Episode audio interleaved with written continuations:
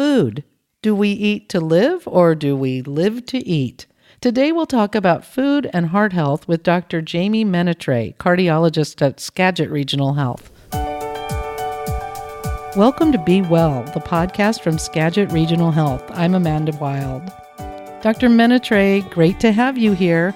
Heart disease is the number one cause of death worldwide. So, how much difference can your diet make in regards to your heart health? I think that the diet can make a huge difference, not only in preventing heart disease, but also treating it and possibly even reversing it. Wow. So, how does that work? What foods are we turning to to best improve heart health? Really, it's a plant based, whole food diet, which means anything that has a face or came from something that had a face, you probably don't want to eat it. You want to eat more vegetables, you want to eat more fruits, whole grains, legumes, which are peas, beans, lentils. So, those are the foods we should turn toward. What foods should we try to avoid? We really should try to avoid foods that are overly processed. Things that don't look like it was just picked off the tree or pulled out of the ground. Something that's highly refined, such as refined grains that have been milled to the point where we've removed all the good fiber and the iron and the vitamins. They've been puffed or flaked or degermed. Those are the types of grains that we want to avoid. We want to avoid refined sugars and including sugar sweetened beverages.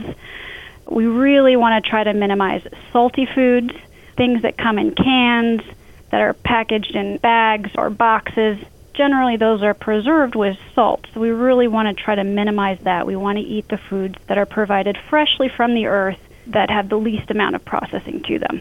And Dr. Menetrey, how do we do that? I mean, in a society where it's all about coffee, sugar, meat, spongy white bread, and buns, how do we change what we're gravitating toward?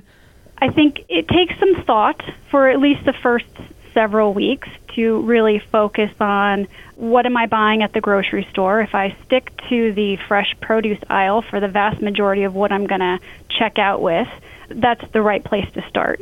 And then when you go home, say when you do have the time on the weekend, if you work a 9 to 5 Monday through Friday, make those big meals on the weekends so that you have some leftovers so you can have lunches and dinners throughout the week so that you know that what you're eating came from your kitchen and you know what you put into it. And you can choose to put in those healthy foods rather than stopping by the drive through to grab a quick lunch because it's easy. Or even if it's not fast food, my understanding is restaurants just put a lot of butter in things for the same meal you might make at home. A plant based meal might be a lot more heart healthy than the same thing at a restaurant. Yeah, absolutely. Take a vegetable soup, for example. You can make a really hearty, healthy vegetable soup without any oil at home, and you can minimize the salt in the broth or the tomatoes that you're adding to it and whatnot, and really improve its heart healthy nature.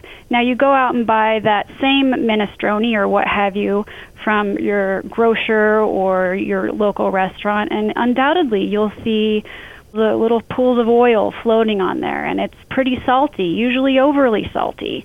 And yeah, maybe that helps it taste a little bit better, but it's definitely not the healthier way to eat that soup. Or may not be better, but what we're used to, which is what we were just talking about, and kind of changed the habits of our taste buds. What about portion size? What should we think about when we're looking at how much to eat? I think that if you're focusing on a whole food plant based diet, that's a little less of a concern because the plants themselves have so much fiber in them that we fill up much more quickly when we're eating plants as opposed to sweets, oil, dairy, and meat. So the caloric intake actually is less, even though it feels like we're eating more food. The actual caloric intake is going to be lower. So you really don't have to think about it too much in that way. The way I like to think about it is variety. The more variety that I can see on my plate of types of foods, the more color I can see on my plate, the more nutrients I know that I'm going to be consuming. But they should be colors that are found in nature, right? Correct. shouldn't be bright turquoise blue. Right. But we're also busy. So, you know, we were talking earlier about fast food or even restaurant food or something from the store versus what you make at home. And what you make at home can be so much more nutritious. But since we're all so busy, do you have some tips to suggest to help us choose heart healthy meals when we're on the go? I think if you can find a heart healthy alternative at a grocery store, if you've got to pick up something quick for lunch, you can find the little packets of carrots and hummus or some sort of equivalent, again, rather than going through the drive through. My big thing is I try to plan ahead from home so I can always have that snack in my bag so I don't even have to stop and try to figure out, okay, what's going to be the healthiest option at store X because I've already got it in my bag with me. So it takes a little bit of pre planning, but I think it's doable. But the pre planning really saves you time because otherwise you're kind of wandering around the store trying to see what healthy choices are available. So, in a sense, it saves you time. Exactly. Well, this is really helpful information for eating with a healthy heart. Before we go, Dr. Menetrey, is there anything you'd like to add? I think another big take home point of eating this way is it goes beyond just helping to improve our heart health it has positive implications for so many other organs, from our skin to our brain health to our gut and our microbiome, and even potentially preventing cancer, treating diabetes.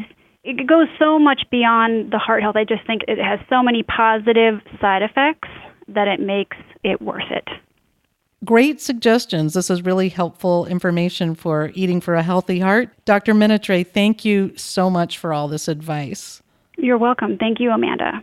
For more information, go to skagitregionalhealth.org. And thanks for listening to Be Well, the podcast from Skagit Regional Health. If you found this conversation helpful, please be sure to tell a friend and subscribe, rate, and review this podcast on your favorite podcast app. I'm Amanda Wild. Stay well, and we'll talk again next time.